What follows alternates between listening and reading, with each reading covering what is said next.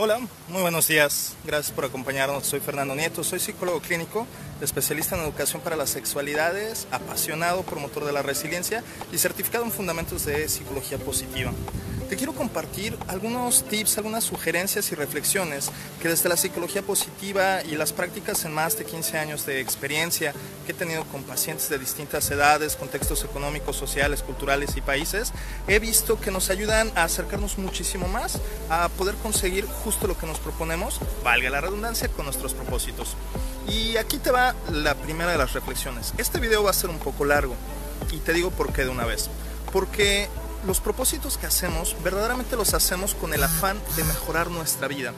Hacemos estas resoluciones, estos decretos, estas afirmaciones con la intención de que nuestra vida sea mejor, con la intención de que tengamos como estas pequeñas guías o frases que nos ayuden a mejorar nuestra vida. Por lo tanto, no te voy a dar nada más un tip ahí medio sencillito, nada más así como para seguir eh, buscando seguidores y demás, sino porque realmente quiero contribuir a tu bienestar con las herramientas de las cuales yo he visto que son de las mejores para este tipo de, eh, de situaciones. Entonces, ahí te va.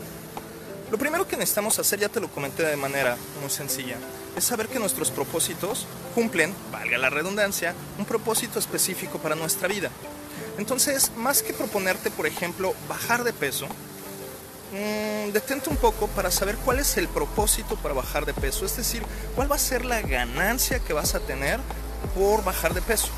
Entonces, a lo mejor puede ser tener mejor condición física, a lo mejor puede ser tener mayor facilidad para comprar cierto tipo de ropa, a lo mejor puede ser que tu condición de salud en general mejore. Es decir, cuáles van a ser algunos de los beneficios que vas a tener por ese propósito. Entonces, no te vas a centrar específicamente en bajar de peso, sino, por ejemplo, en mejorar tu salud. Esa es la primera de las cosas, saber cuál es el outcome, cuál es la ganancia principal de los propósitos que generalmente escribes. Segundo tip, en vez de que sea un propósito como una meta específica para cumplir, piénsalo más bien como una exploración. Es decir, si tu meta es mejorar tu salud física, mejorar tu salud corporal, entonces lo que vas a hacer es explorar formas en las que tu cuerpo va a estar mucho más fuerte, mucho más vigoroso, va a estar a lo mejor mucho mejor nutrido, va a sentir mayor energía, va a estar mucho más flexible, se va a cansar menos. ¿Me explico?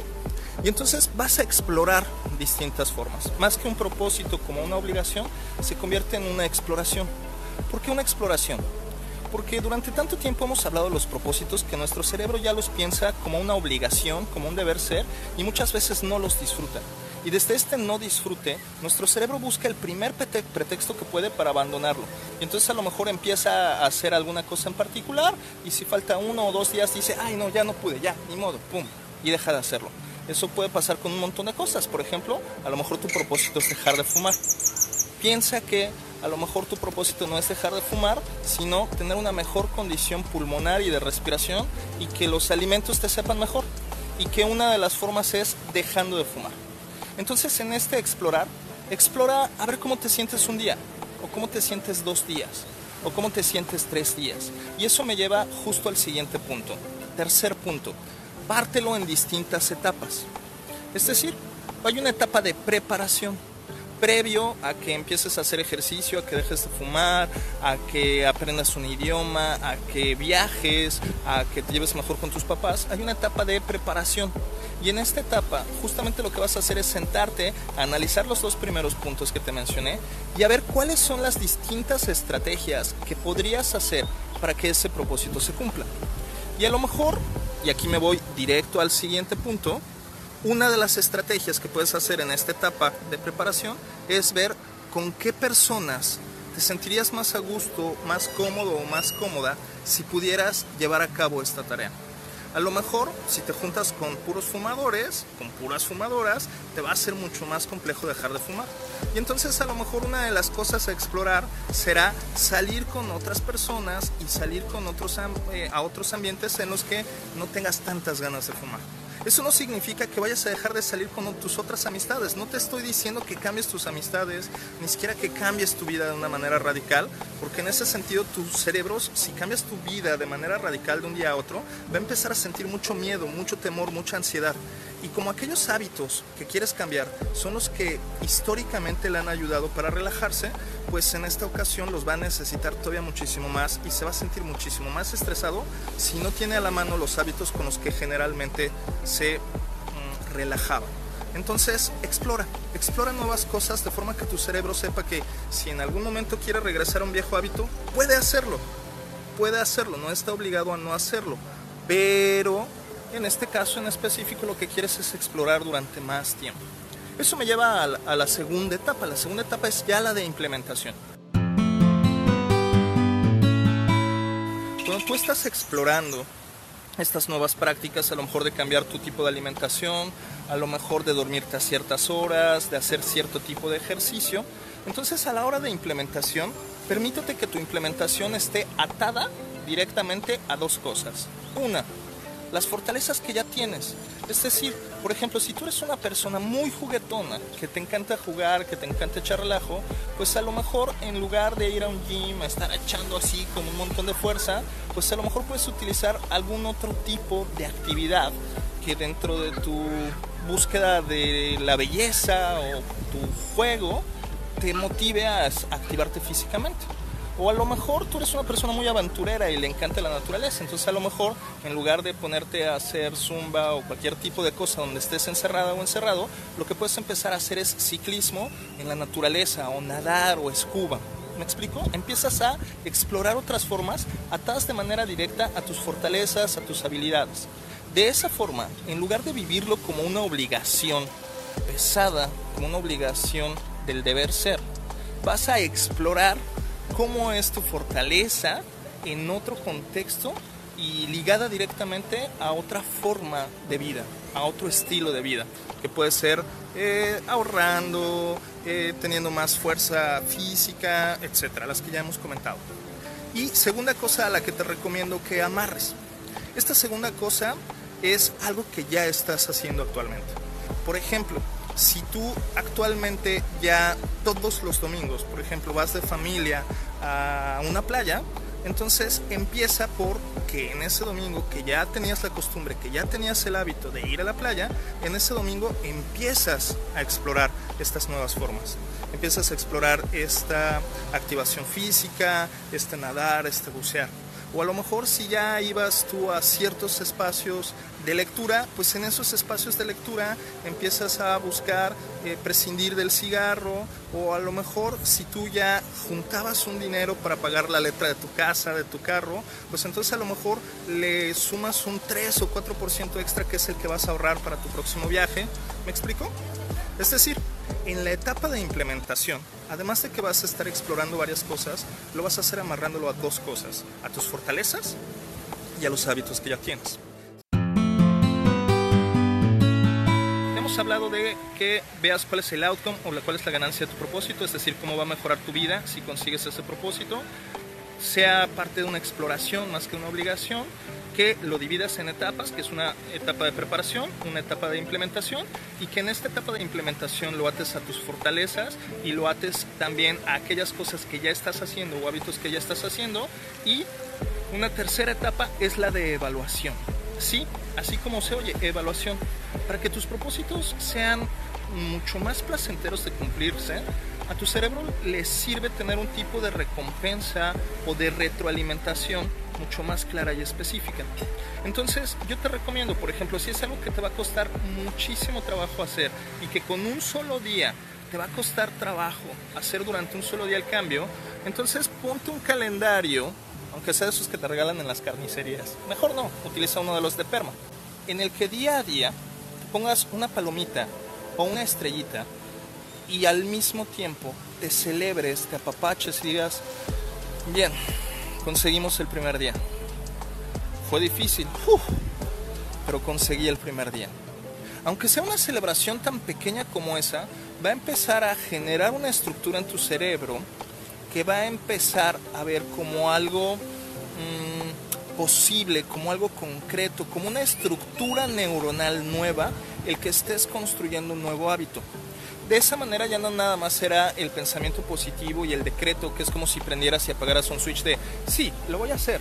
No, sino que haces una pausa para saborear ese cambio en tu vida y entonces empieza a haber nuevas redes sinápticas, nuevas redes neuronales en tu cerebro que van a empezar a hacer de eso un hábito mucho más reconocible, menos ajeno y por lo tanto más deseable a tu vida.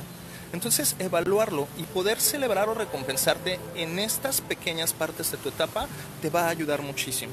Y en ese sentido, pues tú puedes decidir cada cuándo te evalúas. Insisto, puede ser, a lo mejor al principio te evalúas diariamente. Después de 15 días, te evalúas cada 15 días. Después a lo mejor de dos meses, te evalúas cada mes. Después a lo mejor de cuatro meses, te evalúas cada tres meses. Después a lo mejor de cada año, te evalúas semestralmente. Después de cada dos años, te evalúas anualmente. ¿Me explico? Y de esta manera constantemente le estás dando retroalimentación a tu cerebro. Si cumples esta parte de la retroalimentación, de las fortalezas y de la exploración desde la diversión, entonces va a ser más fácil que tus propósitos estén desde el flow. ¿Has escuchado de eso? El flow, ese momento en el cual perdemos la noción del tiempo y del espacio porque nos sentimos sumamente bien, porque hay algo que nos está retando lo suficiente para divertirnos, pero al mismo tiempo nos permite explorarlo y vencerlo lo suficiente como para sentir que lo estamos logrando y hay una recompensa y una retroalimentación constante que nos está diciendo si lo estamos haciendo bien o si hay algo que adecuar. ¿Qué te parece? Y para cerrar, Sé que a lo mejor es mucha la información. Si tienes dudas, por favor escríbeme aquí abajo, coméntame tus dudas. Eh, puedes hacer también un inbox, puedes hacer una cita para atención psicológica o para alguna sesión de coaching en resiliencia en tiempo real, ya sea eh, en línea o ya sea en persona, tú lo decides. Pues nada más para terminar esta idea de los propósitos, algo también bien importante es que de preferencia lo hagas con personas que te quieren y a las que quieres, que te importan y que te van a ayudar. Porque va a haber momentos en los que tú estés sufriendo mucho porque a lo mejor dejaste la comida chatarra o dejaste el cigarro o dejaste el alcohol o dejaste de gastar tanto dinero y estás ahorrándolo para el viaje. Es decir, hay cosas a lo mejor a las que les tenías mucho apego que vas a empezar a soltar y va a haber momentos que verdaderamente te va a ser muy difícil y que a lo mejor vas a estar pensando en dejar todo eso, en dejar los propósitos y vas a decir, ah, ya, mejor, pues he vivido toda mi vida así, mejor vuelvo a ser así. Haz una pequeña pausa, acércate a personas que tú sabes que te quieren, a que tú sabes que les importan y que además son compasivas contigo y que te van a escuchar, que te van a decir, ok, entiendo que te está haciendo difícil. Y que a lo mejor te van a preguntar un poco más de tus emociones, te van a preguntar un poco más de cuáles son tus dificultades, antes de empezar a decirte, no hombre, no pasa nada, échale más ganas. Es decir, antes de que se desconecten de tu emoción y te empiecen a exigir resultados. Recuerda, una de las cosas fundamentales de este ejercicio es que más desde el deber ser es por el gusto, por el gusto de explorar nuevas formas de vida, por el gusto de explorar nuevas formas de vivirte en tu cuerpo, en tus relaciones, en tus espacios. ¿Se puede disfrutar sola? Efectivamente, Katia, totalmente, no estoy diciendo que no. Lo que estoy comentando es que habrá momentos a lo mejor en el que el sola digas, híjole, me gustaría que alguien más me echara un apoyo, una platicadita. Y a lo mejor, efectivamente, como tú dices, hay personas que lo que hacen es criticarte y lo que hacen, a lo mejor con la mejor de las intenciones, ¿sabes? Porque a lo mejor tienen este chip, en esta idea, en la cual te dicen que si te critican mucho y si te echan carrilla y si te están diciendo todo el tiempo que estás mal, a lo mejor ellos creen que haciendo eso te vas a esforzar más y tu vida va a ser mejor. Y a lo mejor no saben que eso verdaderamente es muy doloroso y que lo que necesitamos es, en lugar de estarnos criticando, exigiendo y golpeteando para seguir con el siguiente logro y el siguiente y el propósito, lo que necesitamos es explorar explorar nuevas opciones de vivirnos. Y en ese sentido, Katia, pues a lo mejor te invito a que explores también nuevas amistades con las cuales relacionarte. No significa que tengas que dejar de hablarle a otras amistades, no significa que tengas que cortar todos los lazos familiares y demás, sino que puedas explorar la posibilidad de estar con otras personas y como tú dices, cuando lo logras, poder decir, wow, me felicito. Y que tengas personas con las cuales puedas celebrar estos grandes triunfos, que son pequeños, pero son grandes y tú lo sabes. Entonces, estos son algunos de los tips que te sugiero y a lo mejor el último y que yo considero muy importante, aunque no a todas las personas les funciona de la misma manera, escríbelo. Escríbelo, escribe. Quiero hacer tal cosa y puedes escribir como 16 cosas distintas, ¿no? Quiero nadar, quiero correr, quiero andar en bicicleta para bajar de peso, por ejemplo. Entonces ya no estás atado ni atada a una única estrategia para bajar de peso. O puedes decir, quiero empezar a hacer ejercicio y a, tomar terapia y hacer ejercicios cognitivo-conductuales y coaching para dejar de fumar, por ejemplo. Y entonces ya no estás atado o atada a una única estrategia. Entonces tu cerebro va a sentir mayor relajación y por lo tanto mayor comodidad y por lo tanto mayor motivación para explorar distintas formas de mejorar su vida.